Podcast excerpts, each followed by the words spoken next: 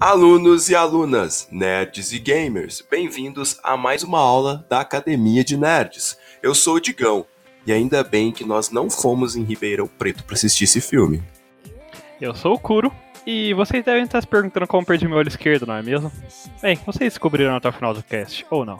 Eu sou o Léo, e eu só fico feliz quando chove.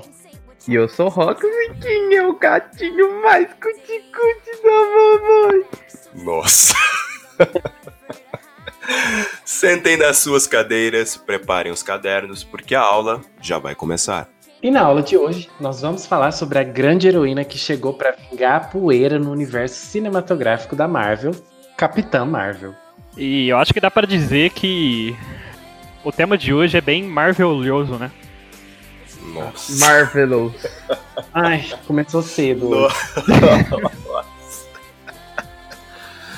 Ai, ai. Como que tava o ânimo de vocês pra esse filme? Eu sei que Capitã Marvel, ela não é assim uma personagem... Eu não diria que ela não é do primeiro escalão, mas ela ficou popular assim mais recentemente, né? Se a gente for pensar assim, Marvel são outros personagens normalmente que vão vir à nossa mente, até mesmo personagens femininas. Mas ela ganhou uma... Uma legião de fãs, assim, principalmente quando foi anunciado os fil- o filme, né? Eu acho que isso aconteceu mais aqui no Brasil, na verdade. Porque lá fora, principalmente nos Estados Unidos, ela já sempre foi bem conhecida. Inclusive, é, assim, o povo gosta muito mais dela antigamente do que hoje em dia, né? É porque aqui no Brasil a gente tem um problema com agá quê, né? Que a gente é meio atrasado... É, com que lança aqui e tudo mais. E às vezes é, é meio censurado, ou eles não dão continuidade em algumas agá quês que eles acham que não vai vender tão bem e tal. Então alguns personagens acabam passando batido durante um certo tempo pra gente, né? É, fora que as agá quês são caríssimas, né? Sim. Cara, é pouco, né? É, tá... Realmente, não só quadrinhos, como mangás também estão num preço excessivo hoje em dia no Brasil. Tá bem difícil colecionar qualquer coisa que você queira. Eu ainda acho que quadrinho, na verdade, individualmente ele é até barato, ou pelo menos era antigamente. Mas o problema é que é tanto quadrinho que lança de tanto autor diferente, de tanto universo diferente, tanta coisa diferente, que fica muito absurdamente caro você colecionar tudo. É, principalmente em agá quê, que a gente tem aquele problema que... Os arcos, eles não se... Eles não ficam apenas, vamos supor, Guerra Civil. Se você for ler tudo de Guerra Civil, você tem que ler, acompanhar as agá quês de todos os personagens da Marvel, praticamente. É individual, depois os arcos juntos, depois os arcos combinados. Nossa, é muita coisa. E aí acaba saindo caro, porque assim, em média... Eu falo porque eu compro todo mês algumas revistas na, na banca e tal. Em média, as mais simples, assim, você vai pagar nos valores de quinze a vinte reais, em média. Só que algumas você paga preços, assim, absurdos. É, mangá tem muito isso, né? Eles lançam vários é, volumes, etcétera. E algum volume parece que eles fazem de propósito, assim. Fa- eles fazem menos, é, menos quantidade. E aí, para você comprar esse volume depois, você tem que soltar cinquenta, sessenta, setenta reais. É muito verdade. Todos aqui já sofremos com isso. Muito. Mas, enfim, é, voltando às nossas expectativas aí da, da Capitã Marvel, é, eu tava com uma expectativa mediana, eu diria. Tipo, não tava nem com a expectativa muito alta pro filme, mas também não tava com, tipo, zero expectativas antes de, antes de assistir o filme, antes, antes de anunciarem, né? Eu tô meio curo, eu não tava esperando tanta coisa, mas o nome... que ela leva tinha uma certa relevância do que eu esperava do filme. Eu já tava com a expectativa bem alta, porque eu gosto da personagem, mas, assim, eu, conhe... eu não conheço tanto da Capitã Marvel. Eu conhecia da época que ela era Miss Marvel ainda, né? Muito por causa de jogos, do X-Men dos anos noventa. E aí, depois que ela virou a Capitã Marvel, meio que eu fiquei muito confuso, assim. Eu demorei pra conseguir entender o que estava acontecendo. Até porque eu não consigo acompanhar os quadrinhos, né? E aí eu comecei a acompanhar os quadrinhos da Miss Marvel, a atual, que é a Kamala Khan, né? E aí tem meio que um crossover com a Capitã Marvel, que é a Carol. E eu gosto da Carol, assim, como uma personagem e tal, e eu tava empolgado pra ver a primeira heroína da Marvel, né, recebendo filme solo e tal, então a minha expectativa tava alta pro filme. É, eu confesso que, assim, é... eu conheço da... da personagem, já li e tudo mais, mas nunca foi uma personagem que eu me aprofundei muito. Até porque é, hoje em dia em agá quê é mais disso, você escolhe alguns personagens e aí você segue eles e pronto, sabe? Porque senão fica, é impossível, com trabalho, com todas as outras coisas que você tem pra fazer, é impossível de você acompanhar tudo. É, ainda mais pra gente que é nerd, além de uhum. que a gente quer ler mangás, assistir animes, filmes, séries, jogos e um monte de coisa então, e ainda trabalha. Não tem, não tem como, assim, sabe? É, quando anunciaram a personagem, o filme da personagem, eu fiquei, assim, interessado, porque eu queria saber como eles iriam adaptar ela, como que seria aquela personagem tão poderosa nos cinemas, mas eu, eu fiquei com o pé atrás um pouco, assim, durante um certo tempo, mas quando saiu os trailers e tal, eu falei, não, acho que, acho que vai, hein? E... eu cheguei no, no, no cinema, assim, com um misto ali, sabe? Era aquela vontade de colocar um pé já na escada, mas não sabia se tava certo, se tava, né? Se tava tudo certo. É, e eu acho que, assim, de certa forma, uma coisa que ajudou pra muitos e também atrapalhou pra muitos é porque o próximo filme dos Vingadores tá logo aí, né? Então, ao mesmo tempo, teve muita gente que criou, é, que foi assistir o filme só pra ver como liga, né, com o próximo filme. E teve muita gente que criou expectativa alta do filme justamente porque vai ligar direto praticamente com Vingadores, assim, né, o, o filme, em teoria. E... então criou expectativa muito alta do filme. Eu acho que isso, de certa forma, tra- até atrapalhou, assim, um pouco Sim. pra bastante gente, né, porque criou... querendo ou não, você gera expectativa, né. Exatamente. Eu criei as expectativas pra que... eu achei que ela ia ser um, ter um papel muito grande pros Vingadores, né? Eu tava esperando essa coisa toda.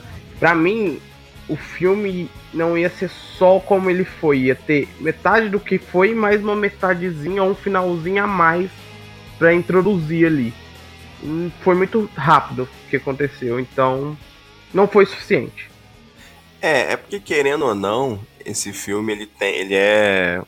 o último filme antes de Vingadores, então ele tem uma ponta para ser ligada é, com Vingadores Ultimato e tudo mais. Só que, querendo ou não, ele é o que a gente pode chamar de um...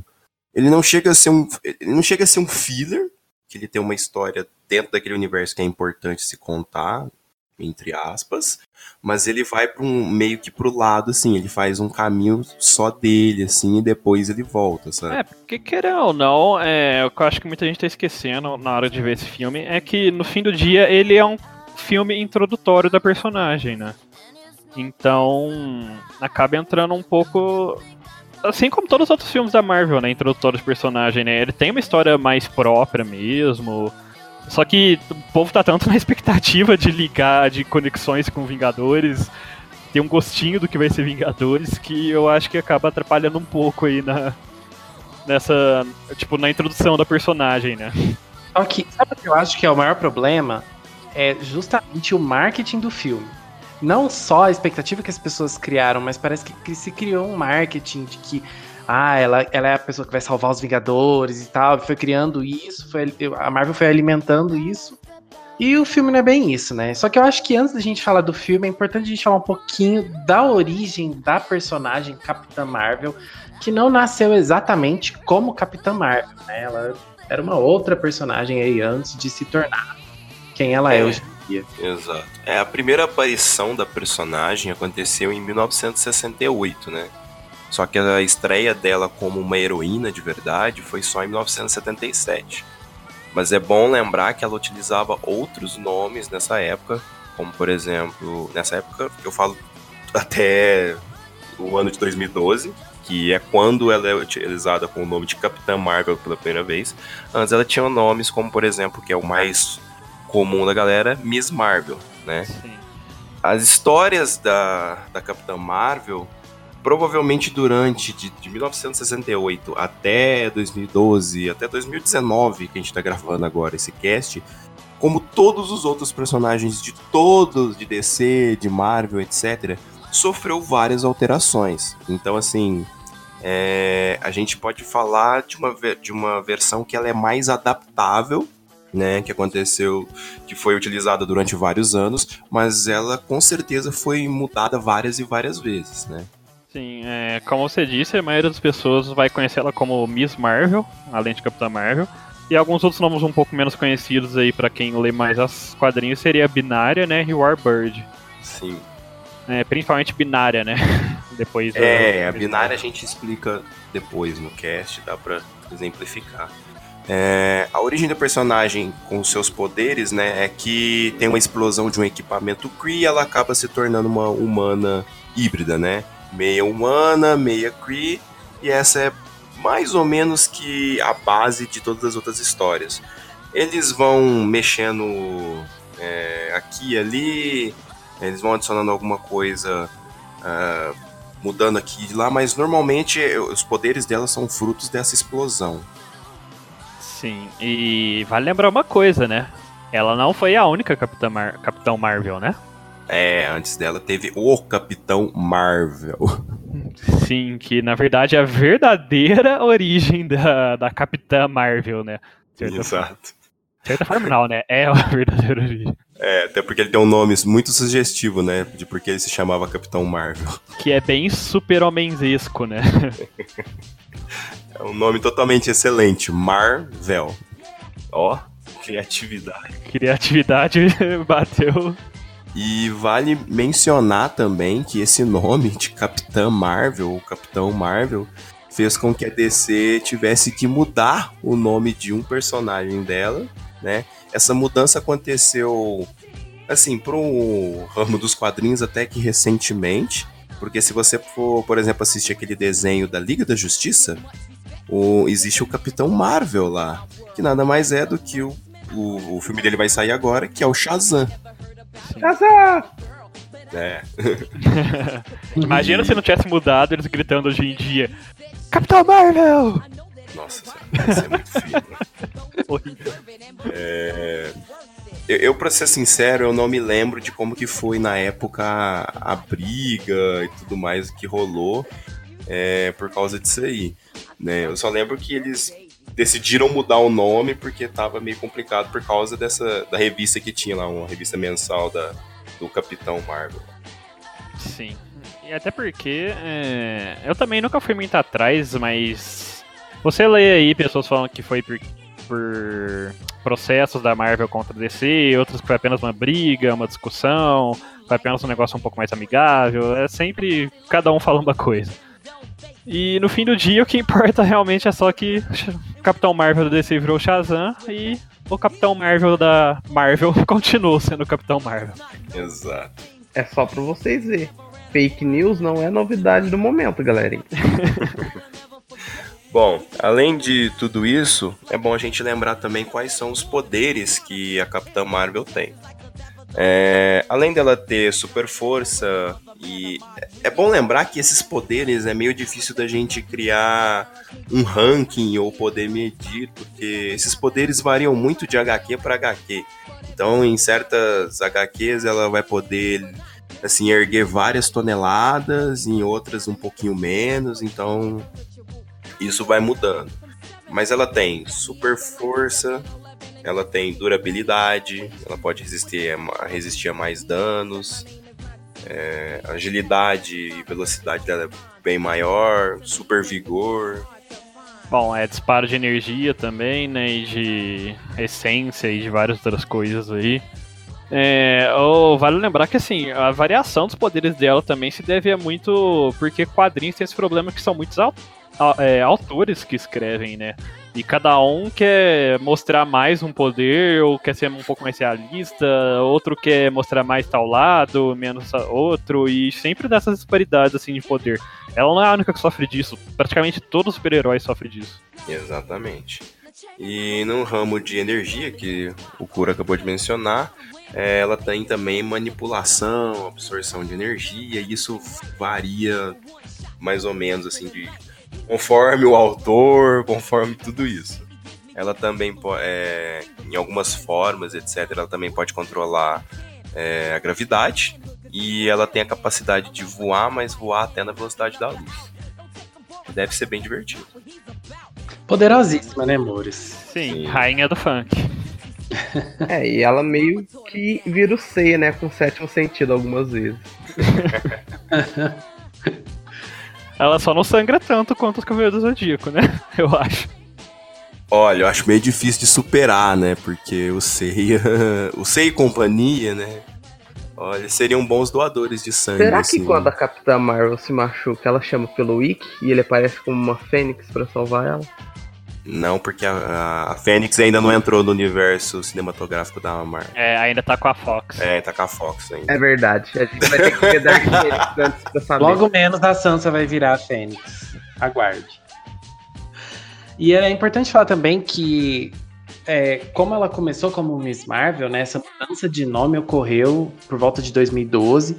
É, aquele personagem Capitão Marvel, ou o Marvel, ele morreu nos quadrinhos e aí ela tomou a identidade dele. E aí a identidade de Miss Marvel ficou vaga. A gente teve várias Miss Marvels, sei lá como fala o plural disso. A gente teve outras personagens como Miss Marvel. Mas a que mais se destacou, e desculpa, eu vou puxar saco dela sim, porque ela é a melhor personagem da Marvel, foi a Kamala, que é a Miss Marvel atual, inclusive, e ela já, ela já se encontrou com a própria Carol nos quadrinhos, e já teve ali um momento bem emocionante da Carol aceitando ela como Miss Marvel, falando que ela realmente merece o título de Miss Marvel, então foi bem bonitinho, foi um momento bem emocionante, assim, que eu fiquei feliz. Foi tipo passar na coroa de Miss Universo, assim? Sim, exatamente. Só que Miss Marvel. Ah, bom. E só foi na época em que a Carol ainda era a Miss Marvel, a gente vai lá para os anos noventa, no desenho dos X-Men. Aquele desenho dos X-Men que passava na Globo na hora do almoço, aquele desenho maravilhoso. É, a Miss Marvel fez uma aparição nesse desenho e ela teve um papel até que bastante importante na história de uma das mutantes protagonistas, que é a Vampira. Nesse desenho, a Vampira acabou roubando os poderes da Miss Marvel, sem conseguir controlar os próprios poderes, né? Então, é, tanto, ela roubou tanto os poderes da Miss Marvel que ela voava e tinha a super força que a Miss Marvel tem a todo momento. E ela acabou ficando com os poderes da Miss Marvel de forma permanente. Bom, quem acompanha os X-Men sabe que a Vampira tem esse poder mesmo, né? Ela absorve o poder e ela pode manter o poder...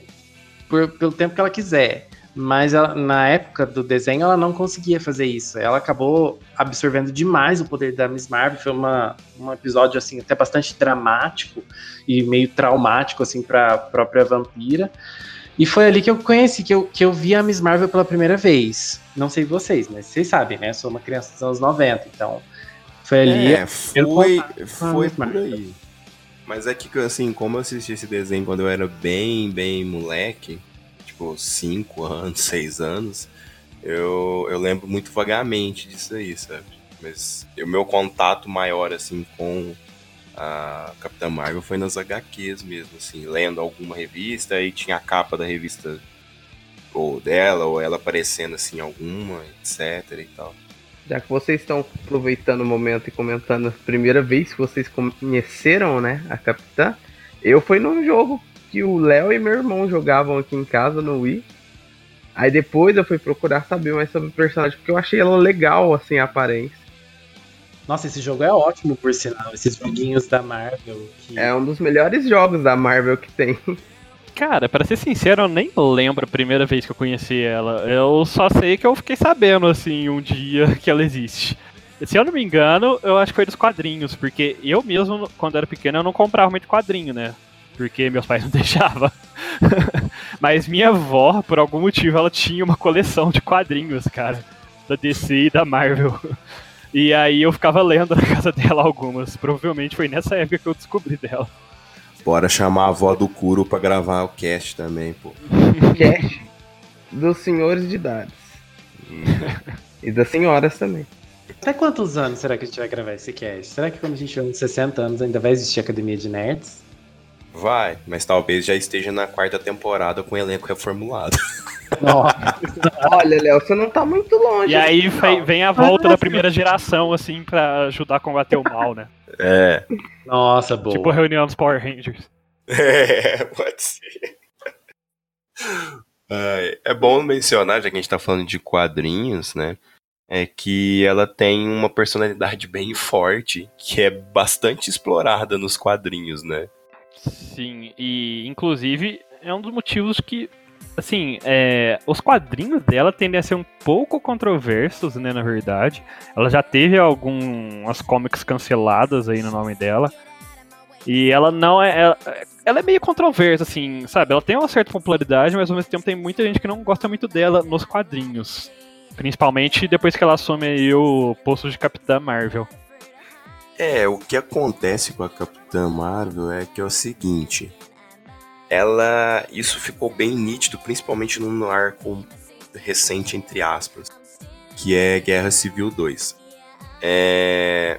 Quando ela coloca uma coisa na cabeça, ela meio que não dá o braço a torcer, nem muda de opinião, tão, assim, por hipótese nenhuma, sabe? Então, às vezes, quando ela tá errada em alguma coisa, ou ela não tá analisando uma coisa por um ponto de vista mais coerente, é, ela acaba se tornando uma pessoa bem difícil de lidar, sabe? E ela é muito poderosa, sabe? Então... Sim.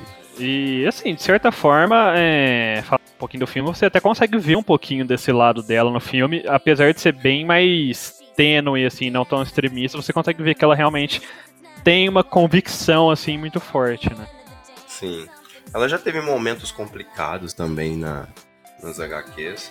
É, ela já foi alcoólatra, né, depois que ela teve um problema com seus poderes e tal, e quem ajudou ela na época foi o Tony Stark. É, tem, tem vários é, momentos, assim, no, na agá quê que ela tem alguns problemas do tipo, assim, de bater de frente com alguém, sabe? É, eu citei Guerra Civil dois, que é o momento, assim, que dá maior ênfase, porque ela tava liderando um time, quanto o time do Stark. Quem nunca leu Guerra Civil dois... É, o resumo mais rápido, assim, eles encontram um inumano lá que tem a capacidade de prever é, assassinatos e coisas que vai acontecer. É igual aquele filme do Tom Cruise, como que chama? Minority Report? Isso. É mais ou menos isso. E ela quer utilizar o poder desse inumano para poder prender as pessoas antes delas cometerem atos e atrocidades e tal. Enquanto que o Stark é contra, porque os caras não fizeram nada ainda, etcétera. E aí desenrola todo o fuzuê. E ela é assim... Ela literalmente coloca na cabeça que só ela tá certa e bate de frente, assim, violentamente contra o Stark, sabe? E... É... O desenrolar do negócio é bem complexo, vale a pena a leitura. É aquela coisa, é acabou. Pôs uma coisa na cabeça, ela não vai mudar, é aquilo, aceita, vai ser o que ela quer até dar errado, a, a cagada toda. É, é bem por aí mesmo a ideia. E é por essas e alguns outros motivos que ela é uma personagem relativamente controversa. É, um dos outros motivos é, já acaba sendo um negócio mais problema dos dias mais atuais, é porque geralmente tentam forçar, não forçar, mas mostrar, usar ela como uma personagem para representar o empoderamento feminino, né? E, querendo ou não, tem muitos leitores de quadrinhos, principalmente nos Estados Unidos, que já são mais velhos, bem, sabe, bem de uma época mais antiga, e ele, eles não gostam muito dessa exposição, assim, né? Fica muito, acham muito chato e acaba criando uma certa controvérsia aí pra personagem. É, vamos dar nome aos bois, os famosos machistas de plantão. É, eu tava tentando ser um pouquinho mais leve, mas é basicamente. É, não tem necessidade disso. É, é difícil. É, é uma geração mais antiga que viveu o mundo de outra forma e que não aceita muito bem as coisas como elas estão. Essa a evolução, semana, né? É, essa semana mesmo eu tava vendo uma, algumas críticas, né, agora que saiu o filme, relativamente pesadas, assim, do porquê eles não gostavam da personagem, não gostaram, principalmente quando saíram os trailers, porque onde já se viu ser um personagem, porque falaram, né, durante um dos primeiros trailers, um dos diretores lá, não lembro, falou que ela ia ser a personagem mais forte do M C U, né, que é o universo Marvel dos filmes, aí. Teve bastante controvérsia na época e crítica, porque teve muita gente que falou, ah, onde é civil, ela é mais fraca que o Thor, ela é mais fraca que não sei o quê, é, onde é civil, não sei o quê, estão fazendo isso só porque quer deixar a mulher mais forte. E, sinceramente, é muita babaquice, assim, né? E falta de conhecimento, assim, é, sabe? É. Sim, porque a personagem, como a gente já citou, um pouco dos poderes... E dos feitos, e a gente vai falar um pouquinho mais depois dos feitos dela também, ela é uma personagem muito forte, dependendo de qual comic você pegar. Ela é muito apelona, na falta de um termo melhor. Sim. É... é, um pouquinho sobre isso que o Kuro falou, eu acho que é que o pessoal tem uma pegada com alguns personagens, com alguns heróis, que eles não querem que aquele herói se torne mais fraco. Eles têm aquela imagem formada, aquele personagem tem poderes místicos, tem poder que faz isso. Aí vai chegar uma personagem nova, já mais forte que ele, vai tomar o papel dele. Não, não vão aceitar. Eles não querem isso. É, mas a questão não é uma personagem nova, né? Ela é uma personagem antiga. E, e... Assim, ela é nova no universo da Marvel, né? É, no universo dos... Assim, do, dos filmes, isso. É, sim, com certeza. Mas é, acho que são discussões que, não sei, eu, eu pelo menos não consigo nem formular um argumento, sabe? Porque sim, não, é muito. Não faz o mínimo sentido. Sim, sim. Mas, de Mas, qualquer infelizmente, forma, a gente vê bastante, né? É, sim. É, eu acho até estranho, porque se você pegar a época do cinema atual, não precisa nem falar de agá quê, desenho, nada. Do cinema... Você vê é, cada vez mais personagens femininas fortes aparecendo. Tem a Furiosa do último Mad Max. É, é, tipo, elas estão tomando as telas, né? Porque o pessoal tá gostando muito. É, Mulher Maravilha, como você está Furiosa. No próprio Detona Ralph temos personagens femininas principais, que a gente já falou no outro cast, que roubam a cena. É, a Lita aí, recentemente também, roubando a cena aí, com um ótimo filme, um ótimo personagem, tipo, querendo ou não, são novos tempos e o pessoal tá gostando dessas, dessa introdução maior, assim, da, das mulheres nos filmes, como personagens centrais. É, e que bom que finalmente a gente tá, tá vendo isso, sabe? É, as mulheres sendo representadas... de formas que não sejam como objetos sexuais ou simplesmente a princesinha para ser salva, mulheres que salvam o dia, que podem, podem e vão inspirar outras. É, é um processo que ainda, infelizmente, ele é devagar para acontecer, né? Vai sendo de degrau em degrau, mas a gente tá no começo, pelo menos, saindo do lugar. É, eu acho super legal que a própria atriz, né, é, aproveitou do papel para tentar é, marcar presença nesse âmbito ali. E que novamente gerou bastante polêmica, principalmente lá nos Estados Unidos. É, se aproveitou do papel ali, do foco, né, dos holofotes para tentar ganhar presença aí na, nessa luta aí no feminismo, né?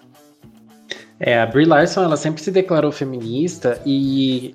É engraçado porque eu vi uns comentários falando que esse, esse não era o motivo de uma polêmica, porque ela se declarou feminista, porque a Gal Gadot também se declara feminista e não tem esse problema na Mulher Maravilha. Mas eu acho que existe uma diferença muito grande entre as atitudes das duas em relação a isso. A Brie utiliza muito mais a plataforma dela para falar sobre esse assunto e ela fala sobre uns temas um pouquinho mais espinhosos, principalmente em Hollywood, que é a questão da representatividade, não só nas telas, mas também atrás, como mais diretoras, mais pessoas é, que não são brancas, por trás das câmeras, na, na parte da direção e tudo mais. E ela fez uma, não sei se foi uma exigência, mas ela pediu para terem mais pessoas assim dentro do universo da Marvel. E isso causou muita polêmica de novo. Eu acho que a gente pode concordar que assim, a personagem e a atriz, elas causaram bastante polêmica aí recentemente no, no universo cinematográfico aí com o público, né? E não por um mau motivo, né? Foi por uma boa causa. É, e eu acho assim, é... O filme Capitão Marvel, em si, ele não tem uma narrativa que puxa esse tipo de tema. Não sei se vocês concordam comigo, mas eu acho que ele não, não tem... Não, é, a... eu concordo. Ele não, ele não puxa, assim, de forma muito pesada, né? Você tem ela é, e... Basicamente, é impossível você... Você vai colocar uma mulher como personagem principal. Óbvio que você vai trazer representatividade. Óbvio que você vai trazer diversas questões positivas para essas discussões de feminismo e tudo mais. Mas eu acho que o filme não tem essa intenção. Assim. É, não, sim. Isso realmente, o filme não tem. O que causou mesmo as polêmicas foi justamente isso que você falou. Naturalmente, por ser um personagem feminino principal, acaba trazendo bastante esse tipo de discussão, né? Mas eu acho que acaba tendo isso no filme, quer dizer, de não ter isso no filme, por causa, principalmente como a, a história é contada. Porque o que acontece? Ela é uma personagem que vive lá na, em outra galáxia, etcétera. Então o que acontece? Lá é totalmente normal uma mulher, no que for, de outra raça, etcétera. É, ser uma, sei lá como, se defini, como definir ela, uma aventureira, algo assim.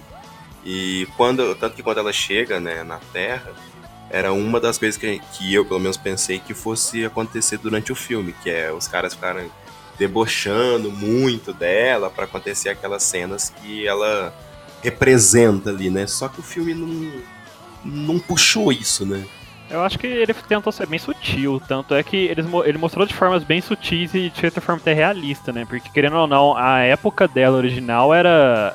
Eu não lembro agora exatamente o ano que você passa o filme, noventa e cinco. Na Terra, noventa e cinco mais ou menos. Com a saída, é, com o início, início mesmo, em um pouquinho antes até. E naquela época ainda existia um enorme preconceito, eles mostram isso de uma forma mais sutil, né, que mostram é, o passado de alguns personagens ali e o quanto foi meio de forma mais narrativa, assim, né, não mostrando tanto em cena, como, foi, como era meio duro, né, pra mulher naquele tempo, algumas coisas, sabe. São mais, formas mais sutis sem ficar, precisar ficar fazendo esse tipo de cena que você falou, né. É, eu, eu até entendo, assim, mas eu acho que essas formas sutis, elas seriam melhores utilizadas em outro filme, entendeu? Que tivesse mais personagens e tal, e aí poderia ser sutil. No filme dela, eu acho que seria, faria totalmente sentido de utilizar uma coisa mais, mais forte, assim, digamos, sabe? Tem aquela cena da moto lá, sabe? O cara encontra ela, etcétera. É, poderia ter sido feito de um, sei lá, enfim. Mas, no geral, assim, eu achei que é uma coisa que ficou meio... Eu fiquei meio a tentar entender, sabe? Falei, poxa, é uma personagem feminina, os caras falaram que ela é poderosíssima e tal, mas cadê essa, sabe? Levantar o público, falar, é, sabe? Então... Eu acho que teve... Tiveram algumas discussões interessantes nesse filme, principalmente depois que a personagem Maria é introduzida. Sim, era dela que eu tava falando, sobre uma maneira um pouco mais sutil. É, porque assim, é, a gente tá falando de forma assim, bem, bem por cima, de uma, de uma tropa de força aérea. E aí a gente tem personagens femininas que participam disso. Né? E aí você vê que as próprias personagens questionam isso, delas serem mulheres, delas não conseguirem é, tanta atenção ou tanta, como é que eu posso dizer, tanto destaque quanto elas mereciam, porque elas são muito talentosas, elas têm capacidade, mas por serem mulheres elas eram renegadas a papéis menores ali. E eu achei isso interessante, porque mostrou isso de forma prática, mostrou como isso afeta a vida delas de forma prática. E eu gostei muito desse, dessa, dessa questão dentro do filme, achei muito legal. Só para completar o que o Léo disse, é... não só do, como ele falou, também tem toda aquela drama durante o filme que mostra ela desistindo. Parece que ela tá desistindo das coisas, mas no final você vê que tem uma continuação. Ela não desistiu, ela foi, se levantou e terminou, encerrou. E, é, e ela uma coisa interessante pra anotar nesse ponto é que todas as vezes que ela desistia tinha um homem pra falar pra ela que ela não era capaz. É. E ela nunca desistiu. Eu, isso tem muito a ver com a personalidade da Carol, né? Como a gente já falou várias vezes. Ela é muito teimosa, ela, tem, ela é muito obstinada, muito determinada. Isso tem muito a ver com a personalidade dela. É, e que assim, na... no filme eles ainda deram uma amenizada, né? Porque ela é ainda mais obstinada, assim, extrema, assim, nos, nas H Qs, né? Mas eu acho que ficaria talvez até um pouco demais, assim, excessivo, principalmente para um personagem que está sendo introduzido tão tarde, colocar uma personagem tão extrema quanto ela nas agá quês. É, é porque eu acho que eles têm uma, uma intenção muito grande pra personagem, né? Pra, pra Capitã Marvel. Ela vai ser provavelmente uma das próximas líderes dos Vingadores. Ela tem um papel enorme ali dentro do, do universo cinematográfico da Marvel. E se eles colocassem essa personalidade, ela não ia ser tão agradável, né? E uh, eu acho que t- traria mais problemas ainda em relação a a aceitação da personagem. Sim, sim.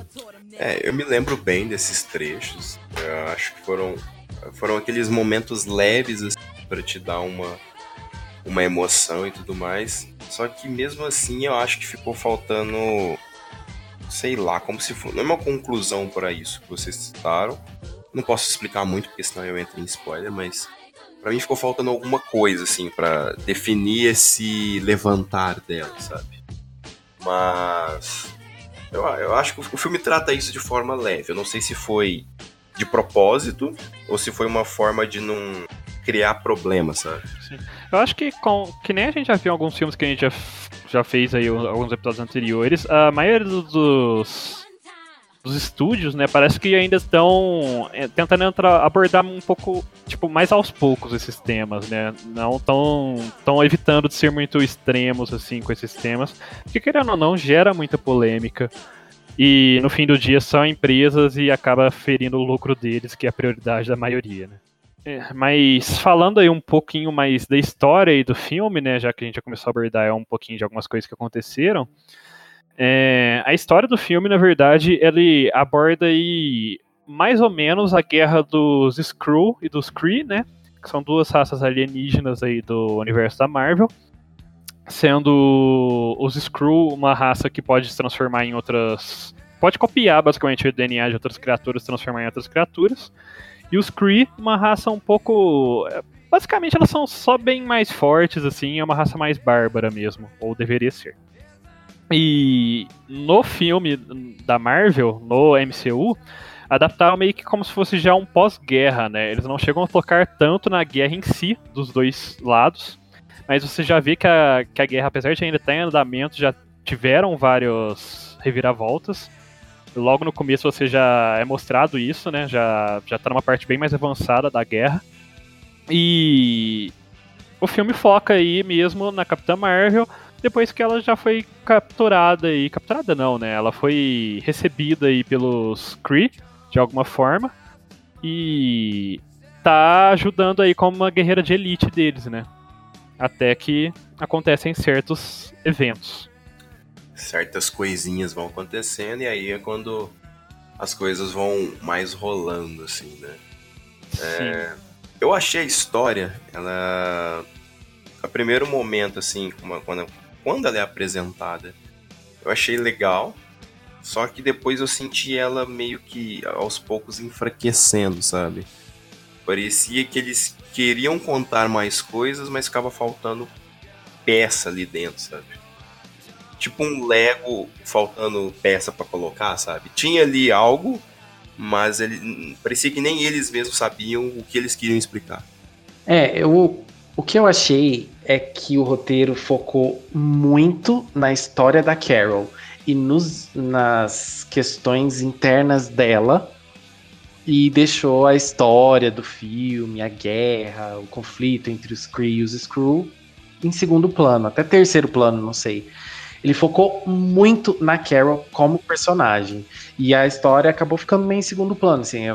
é É, digamos que Sim. só o plano de fundo para trabalhar a personagem. A história mesmo, assim, não era tão importante. Apesar de ter muito plot twist, né? A história mudava bastante. É, é, tinha, assim, a gente teve várias surpresas. O principal mesmo foi desenvolver a Carol. Foi o foco deles. Eu, é, Sim, até, eu até acho que eles... Eu, eu acho que eles foram meio que ambiciosos, né? De certa forma, em tentar abordar toda a guerra dos, dos Kree. Querendo ou não, é um, é um, é um plot, assim, interessante, interessante não, importante pra, pra Capitã Marvel, né? Mas eles tentaram abordar ele, mas ao mesmo tempo apresentar a personagem e já preparar ela pro, pros próximos filmes, né? Pro universo, pro resto do universo da, do M C U. E acabou que realmente focou um pouquinho demais nela e deixou meio de lado o plot da guerra em si. Ficou meio que corrido, assim, sabe? Ele começa sendo o foco e termina só sendo aquela coisa de lado, assim, meio que, ah, então é desse jeito que, que aconteceu, sabe? Eu acho que é aí que mora o problema mesmo, né? Porque, como vocês disseram, faltou coisas ali e teve coisa totalmente desnecessária. Acho que teve pelo menos uns, uns uma meia hora, quarenta minutos de filme que poderia ser reduzido a cinco sem enrolação. Ah, e ter usado esse plot.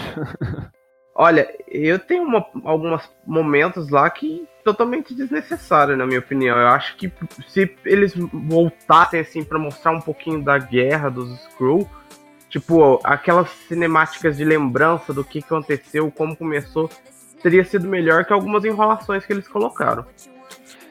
Eu acho que quando você vai fazer um... você vai criar o roteiro e tudo mais, é, a história ela tem que ser um pouquinho mais preparada, porque se você vai focar na Carol, é, você precisa explicar melhor ela, entendeu?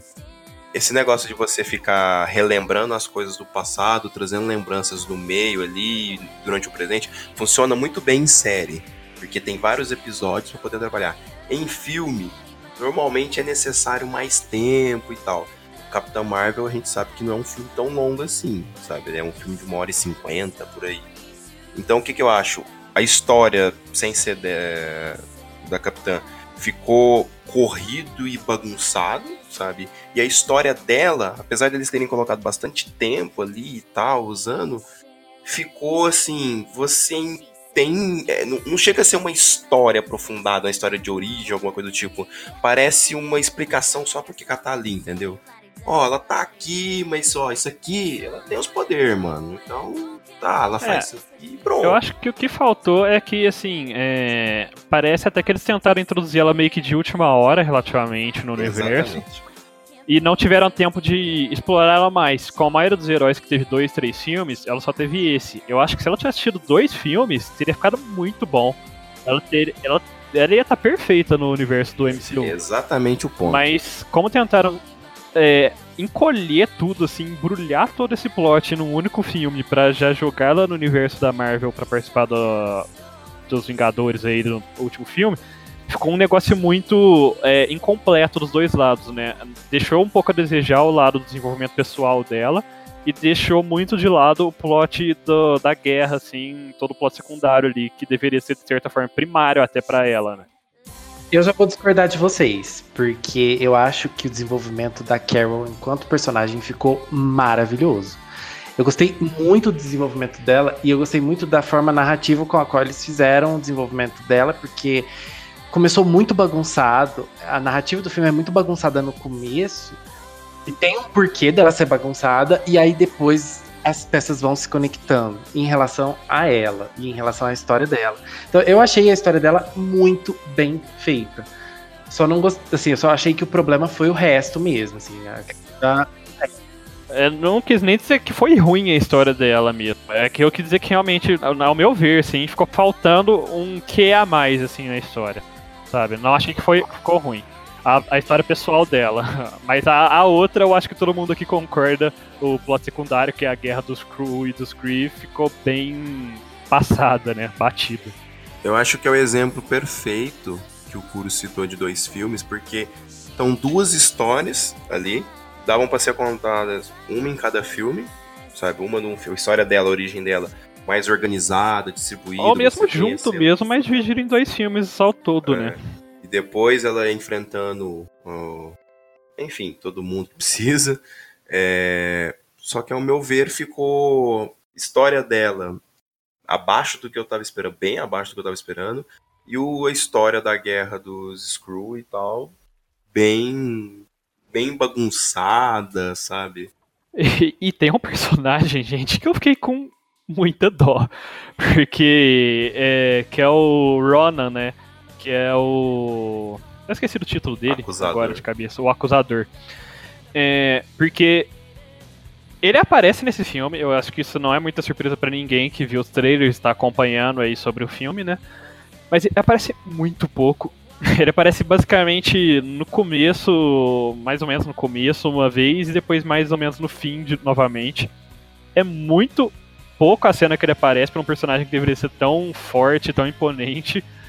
E é, e é quase que deixar dar alívio cômico a, a, as aparições dele, né? Eu achei muito... Assim, eu fiquei com muita dó do personagem, né, como um todo. Porque é um personagem que deveria ser... Na, forma de um, na falta de um termo melhor, foda, assim. Porque, de certa forma, principalmente como a gente vê na Guardiões das Galáxias, ele se torna aí um... um líder, né, extremista aí da, de uma facção dos... dos... é, Kree, futuramente aí. Então... é um personagem que eu acho que ficou bem jogado ali, aleatoriamente na história. É, a gente tem uma lista é, interessante, assim, né, de, de personagens nesse filme, né, que aparecem e tem alguma coisa a contribuir para a história e outros nem tanto, né. A gente tem o Nick Fury, um pouco mais novo, né, nesse filme, já que o pouco? Filme se passa... Ele ainda tinha cabelo nessa época. Eu diria que ele estava no começo da carreira dele. Não, não, no é, começo não. É, não no começo, mas assim, um pouco antes do meio, assim, talvez, ou no meio da carreira. É que foi um momento meio que importante, né? Foi meio que uma...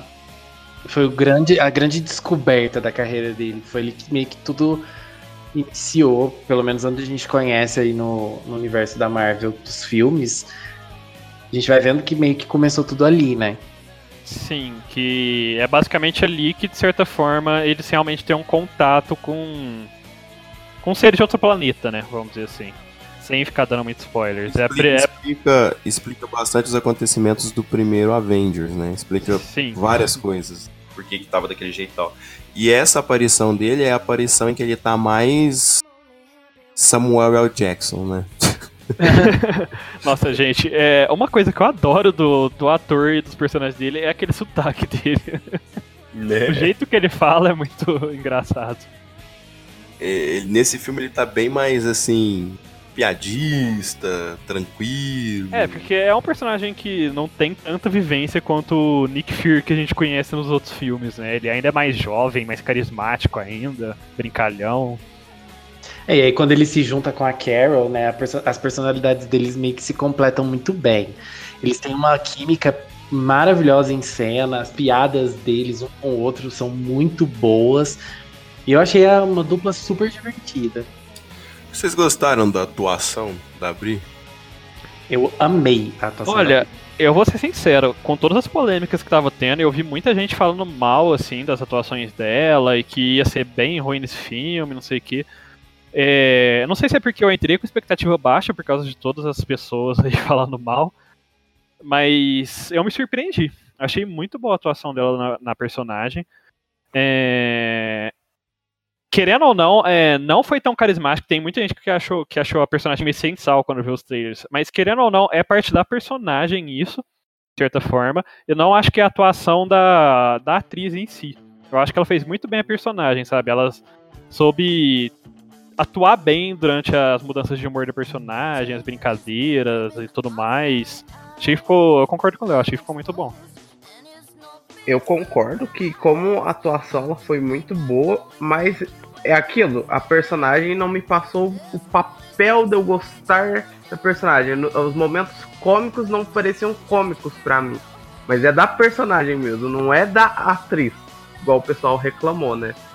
É aquela coisa, você tem que saber diferenciar o personagem com a pessoa. Ela tentou transparecer a personagem e não agradar o público. É, eu não acho que a atuação dela tenha sido ruim, pelo que a galera tava falando e tal.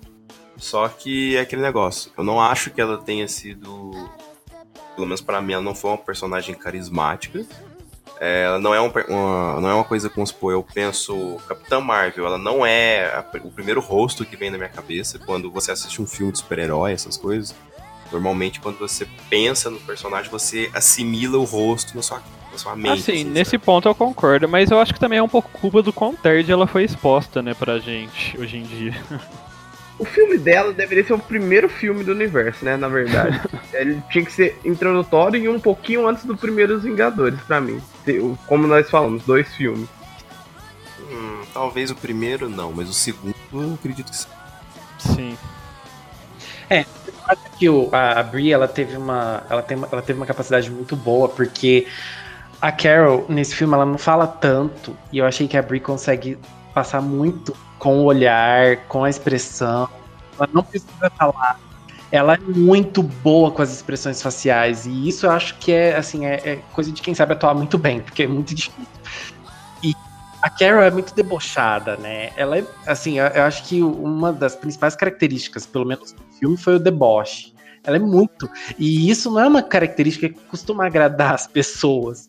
Mas eu gosto de personagens assim. Ainda mais no super-herói, né? É, exatamente. É, o meu problema com ela foi mais na parte do humor. Eu acho que a parte do humor, eu não sei se é a personagem em si, mas a parte do humor, pra mim, não ficou legal, sabe? Tinha certos momentos de risada, assim, que eu olhava pra cara dela, assim, eu ficava, mano... Eu tá acho rolando. que... Ah, eu acho que é mais a questão da personagem em si mesmo. E também porque eles tentaram fazer um humor meio Tony Stark, assim, algumas vezes, sabe? Meio Robert Downey Júnior com a personagem, e que em alguns momentos ficou um pouquinho ruim, assim. Mas eu acho que é menos questão da atriz e mais questão da personagem em si e do roteiro. É, eu não culpo a atriz, sabe, assim, tipo, nada. Mas pra mim, a... eu não sei se é a personagem, se é a atuação e tal. É... O que fica pra mim é aquele negócio. Ela é sem sal, sabe? Falta alguma coisa, assim, pra mim falar assim, essa é a Capitã Marvel, sabe? Eu acho que até o final do filme, assim, ela ficou muito boa. Eu acho que até nisso evoluiu, talvez, até a atriz e a personagem, né? Porque no final do filme, assim, no fim, é, até acabar o filme, eu já fiquei com uma impressão mais de essa é a Capitã Marvel. É, no começo, realmente, ao longo do filme, eu tava com essa mesma sensação que você, mas foi chegando mais próximo do filme, eu já tava me identificando mais, identificando mais a, a atriz e a personagem do, dos cinemas com a Capitã Marvel. É, eu já tive uma conexão um pouco mais rápida, eu acho que quando ela chegou na Terra, eu já tava completamente apaixonado pelo personagem. E, e... Só que assim, teve, teve um, uma coisa que eu achei muito legal, que foi o... Eu, eu tava falando, né, do... da química que ela tem, Da, da química da Carol com o Nick Fury. Mas eu acho que a química da Carol com a Maria ficou muito boa também. E a, perso- a atriz que fez a Maria também tem uma... Ela, eu achei ela uma ótima atriz, eu não conhecia. Achei ela uma ótima atriz. E aquela menininha que faz a filha dela também é muito carismática. Eu achei muito gostoso, assim, de acompanhar a história delas... E ver a relação da, da própria Capitã Marvel com a menininha também, achei muito bonitinho, achei muito legal, assim. E olha, eu tenho uma teoria que eu não sei se é considerada spoiler, porque é só teoria mesmo. Mas a menininha, ela tem uma fala no, no final do filme, a filha da Mare, que deixou muito a entender que ela possa ser a possível sucessora, pelo menos igual a, nos quadrinhos do Tony Stark futuramente. Porque nos quadrinhos, a sucessora do Tony Stark, ela é negra e ela também mexe com construção de coisas robóticas e tudo mais. E eu não sei se é um foreshadowing que eles fizeram ali, mas uma, uma fala dela específica me deixou bem intrigado. Eu fiquei curioso também, né? Mas não vamos montar teorias. Não vamos longe ainda. Sim, sim, mas é realmente só uma coisa que eu gostaria de, no- de anotar aí, que eu achei bem intri- intrigante. É, outra coisa que, tipo assim, aconteceu bastante... É, tem a atuação do vilão também, né? Que a gente não chegou a, a comentar. É, sem entrar em detalhes de nome, etcétera. Mas vocês acharam... Porque falaram que era um vilão totalmente diferente, que era um vilão... sabe, não sei o que. Eu achei tão clichê, tão padrãozinho, assim. Nada demais, nada a comentar. Eu acho que o ator é muito bom. Nem bom, nem ruim, é, sabe? Foi passável, assim. É, foi o normal, o de sempre. É, como você disse, clichê, né, de certa forma, que é o normal de sempre. Tanto um dos vilões... É porque, na verdade, são dois vilões, tecnicamente, né? Uhum. E que um deles a gente nem conhece muito bem sobre ele. Sem entrar muito em detalhes, E que eu achei a atuação, nesse caso, desse vilão muito interessante. Olha, se você for considerar que são dois vilões, um é clichê e o outro não. Então pode ser que eles falaram do outro vilão, né? O outro que teve toda aquela reviravolta, de repente, é isso que ele queria? Eu fiquei tipo assim, hã? É meio difícil de comentar então, nessa parte sem assim, até é, então. Essa parte, antes, antes que saia algum spoiler. É, além das atuações, além do desenvolvimento de história e tal, é um filme de super-herói. O que que normalmente segura um filme de super-heróis? Mantém ele ali, são as cenas de ação, né? E o filme tem é, uma, mistura de, uma mistura de estilos de cena de ação, né? São umas cenas mais realmente de luta mesmo, né? E são cenas mais puxadas para superpoderes e tudo mais, né? Exato. E, assim, eu acho... É, a primeira metade do filme realmente é um pouco mais parada, né? Assim, não é, não é que é parada, mas é que é... Não tem tantas cenas de, de luta em si, né? Tem cenas de ação, mas não de luta. Não tem tantas, né? E eu acho que muita gente achou que foi um pouco a desejar, né? Pelo que eu tô vendo nas impressões iniciais. Principalmente, exatamente por causa disso, né? Porque as cenas mais... É, com efeitos especiais, realmente de lutas mais palhafatosas, ficou mais pro finzinho do filme, né? Eu acho que, é, tipo assim, essa recepção das cenas de ação, ela tem uma frase que foi dita que atrapalhou tudo. Que foi o, ela vai ser a personagem mais forte do universo cinematográfico. Se eles não tivessem soltado isso... todo mundo teria adorado. Nossa, sensacional. Mas quando você joga esse cargo de, no ombro dela de você é a personagem mais forte aqui, aí você tá, eles vão sempre pensar e esperar numa cena daquele nível do Thor chegando em Wakanda pra cima, entendeu? Sim. Esbanjando soberania, sabe? Não que o filme não tenha umas cenas de ações muito boas, é, pra, avisando os nossos alunos. Mas, como a gente falou, é... criou-se uma expectativa de que vai ser um filme cheio dessas cenas, né? Exatamente, e esse é o problema. É, o Kuro falou que gostou mais das cenas finais de luta. Pra mim, a melhor cena de ação do filme é bem no comecinho, quando ela tá na nave. Acho que pra mim aquela foi a melhor cena de luta que teve no filme inteiro, porque, não sei, não me agradou demais. Eu não vi nada surpreendente, assim. E como o Digão mesmo falou, não foi um Thor voando, explodindo tudo. Ah. Eu acho assim, que as cenas de luta do filme, elas não são ruins. Não tem nenhuma cena ruim no filme em relação à luta. As coreografias são legais e tal. Uhum. Mas eu achei que faltou uma luta grandiosa, assim. Parece que todo filme de super-herói tem uma luta que é mais grandiosa, que é mais emocionante. Eu não sei, eu achei que não teve. É.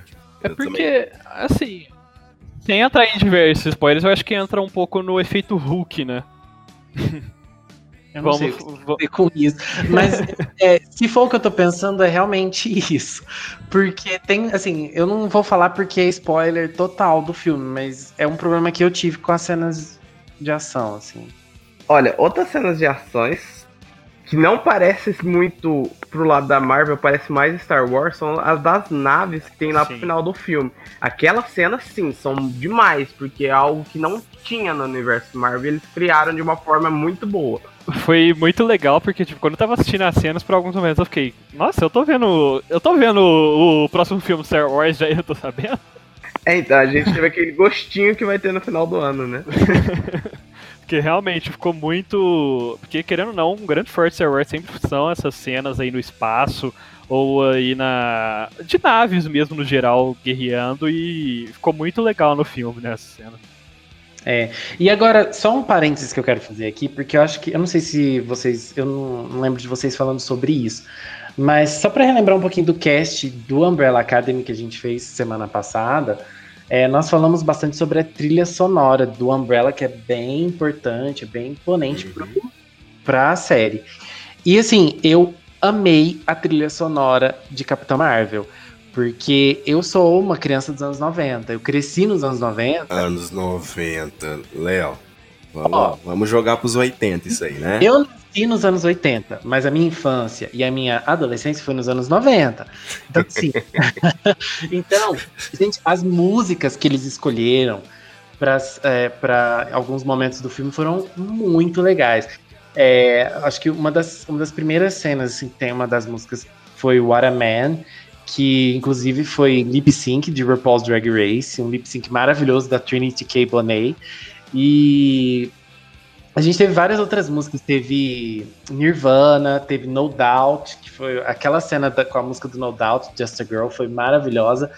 Teve T L C, gente, T L C, mano, fala sério. Cara, e... eu acho incrível a habilidade que o Léo tem de decorar todos os nomes das músicas que rodou no filme, lembrar, comentar. É. Ele é quase uma discoteca, velho. É, eu achei que eles escolheram muito bem as músicas. Foram músicas que, assim, igual eu, vocês sabem, eu gosto mais das divas do pop, né? Mas eles, eles não escolheram músicas de divas, e eu conheço todas as músicas que eles escolheram, e assim, no momento que tocou, bateu aquela nostalgia super forte em mim, meu, anos noventa, eu amo anos noventa.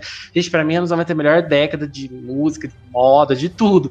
E foi muito bom. E só pra fechar, a última música que eu quero falar foi a música do Garbage, que é Only Happy When It Rains, que eu amo. Qual que é essa música? Canta um pedaço aí pros seus alunos e alunas do cast. Essa música é a música que toca quando ela pega a moto. Não, a gente quer que você canta, vai. A música da moto é maravilhosa mesmo. Vai. Eu tô falando, não vou cantar. É, eu acho que a escolha das músicas realmente foi muito boa. As músicas meio que combinaram com a personagem em si, e a minha música preferida foi a que tocou do Nirvana, só que eu não, eu não lembro o nome dela. Eu acho que ficou bem caracterizado o... com o filme em si, né? Porque ele se passa realmente nessa década, né? Mais ou menos. Então realmente ficou bem caracterizado o, o cenário, as músicas e tudo mais, né? Pegaram coisas bem da época mesmo. Uma coisa, uma referência... que todo mundo ficou de cara na hora foi aquela... a hora que ela chega no, na Terra, né? A Blockbuster. De Blockbuster, mano. Tinha um Blockbuster aqui na cidade. Era incrível. Eu ia lá pra nada. Eu entrava, passeava e saía. Sempre tava lotado. De, sempre tinha pelo menos umas cinco pessoas lá dentro também alugando coisa. Gente, eu alugava pelo menos uma vez por mês o filme das Spice Girls na Blockbuster aqui. Porque era o único, a única locadora de franca que tinha esse filme. Aí eu ia lá alugar. Sempre. Eu, eu alugava muito o filme do Power Rangers. Era o filme que eu mais alugava. Olha, pra não falar que eu nunca fiz nada na Blockbuster, eu comprei meu primeiro booster de Yu-Gi-Oh! Na Blockbuster. Misericórdia. Nossa, uma coisa que eu alugava muito lá era Em Busca do Vale Encantado. Nossa, que bonitinho. Aquele eu era uma criancinha era na época. Muito bom, muito bom. Eu não consigo lembrar dos cinco em diante. Dos primeiros eu lembro porque eu assisti umas trinta vezes. Ai, é, não, porque aí tem, tem pinball no filme, tem fliperama, que é uma coisa muito anos noventa também, né? É, não, teve até Street Fighter ali rolando. Isso, a gente vai ter dois, gente. Vai, tal. Clássico, clássico. Teve, bastante, teve bastante referências, assim, tipo, aos anos noventa. Foi bem, foi bem maneiro de ver. É, agora, eu só queria fazer uma outra, um outro comentário a respeito de, de uma outra parte narrativa também, que é a parte visual. A gente tá, já que a gente tá falando sobre essa questão da, das referências visuais, né, que tiveram no filme, eu achei que o filme, em geral...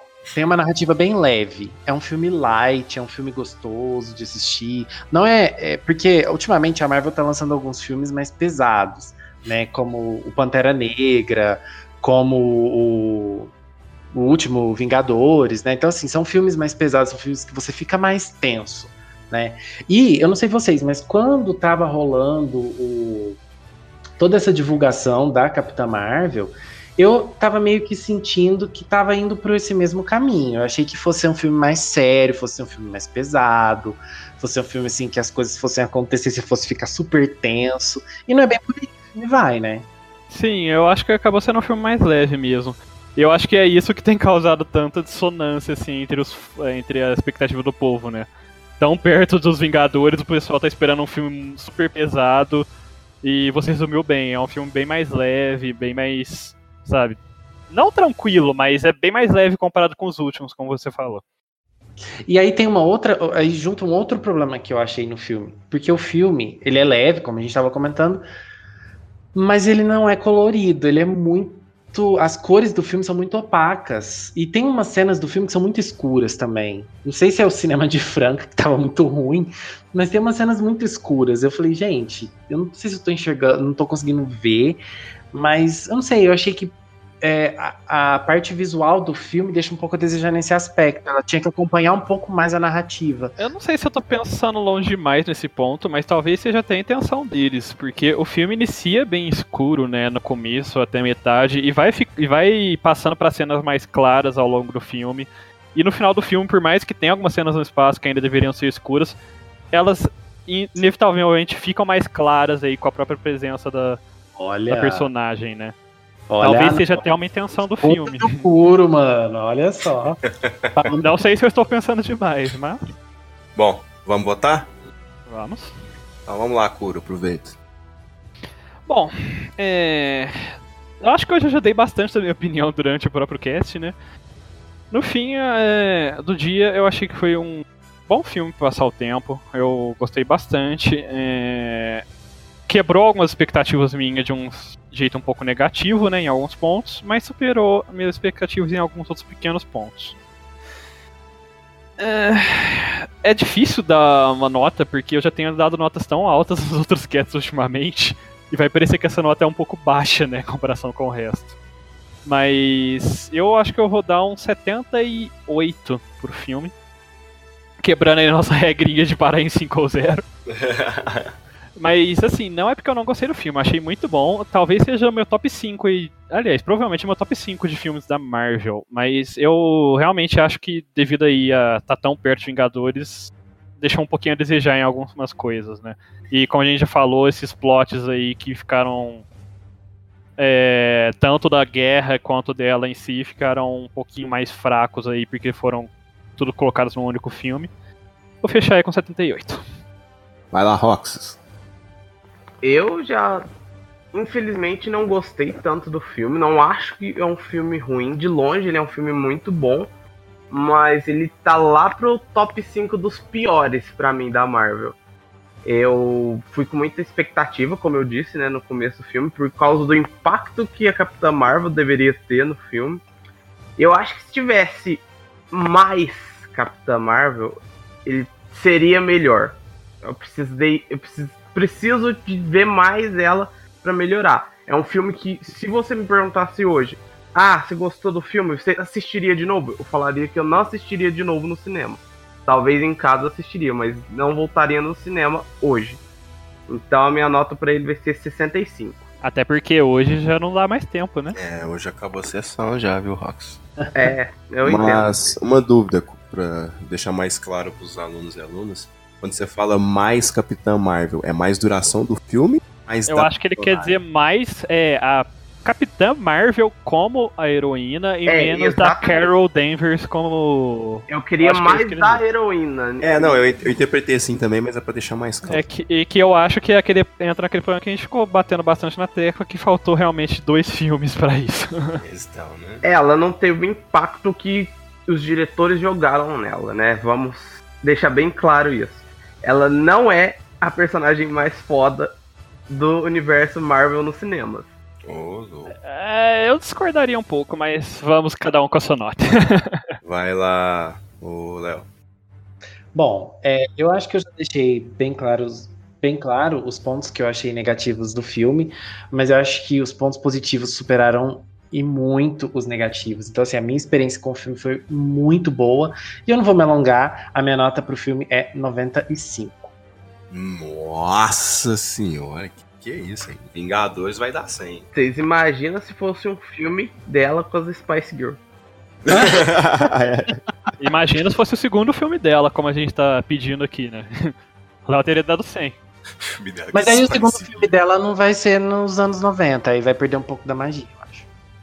Nossa senhora. Aí a nota seria noventa? Hum, talvez. Bom, vamos lá. Eu acho que Capitã Marvel tem um, uma história um pouco quanto preguiçosa. Ficou um pouco bagunçado, eles acabaram não focando nem lá nem cá. As cenas de luta, de ação no geral, são boas, mas parece que tá sempre faltando alguma coisa. É, a personagem, ao meu ver, ela é poderosa, ela é imponente e tudo mais, mas a minha sensação com o Capitão Marvel é que tá sempre faltando alguma coisa. Quando eu vou falar de qualquer categoria, eu falo, é assim, mas podia ser bem melhor, é assim, mas... Então, ao meu ver, ficou faltando, sabe? Talvez esse lance de lançar um filme, ter, ter o filme antes de Vingadores, ela precisaria talvez de mais tempo para ser explorada, para a gente poder entender melhor a personagem no universo cinematográfico. Então, sem ficar me estendendo muito, a minha nota vai ser setenta e dois.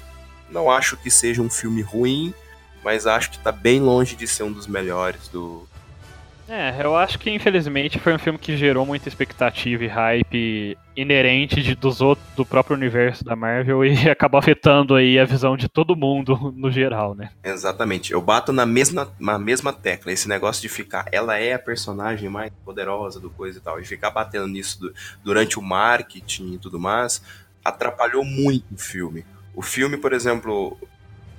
É o que o Léo tava falando, parece que por causa disso, da gente saber que ela é mais poderosa, a gente vai ficar esperando que ela faça chover, sabe? Eu quero que ela chegue ali e tudo mais.